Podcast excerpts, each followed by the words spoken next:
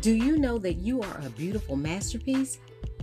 Do you know that you were created on purpose and with a purpose? And that you're not a mistake? Did you know that before you were formed in your mother's womb, that Father God knew everything about you? He knew how many hairs will be upon your head.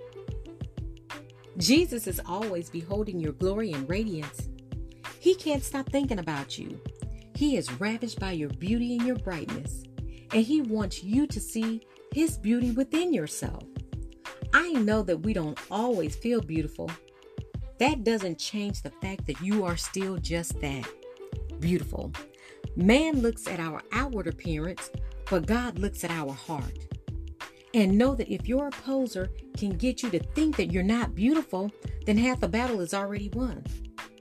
He wants to steal the truth about your beauty from you. He's a thief. He would like to steal your identity. The word reveals who we really are. Father says that you are beautiful and that you are lovely and radiant. Look for that beauty within yourself. Proverbs 31 and 18 says that her shining light will not be extinguished no matter how dark the night. I would like for you to make this declaration with me, ladies.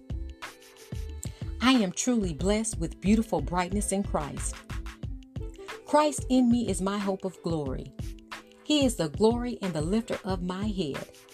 I shine as the light in the world that I live in. The Lord delights in me. The beauty of the Lord is upon me as I go about my day. I arise and shine, for my light has come, and the Lord's glory appears upon me.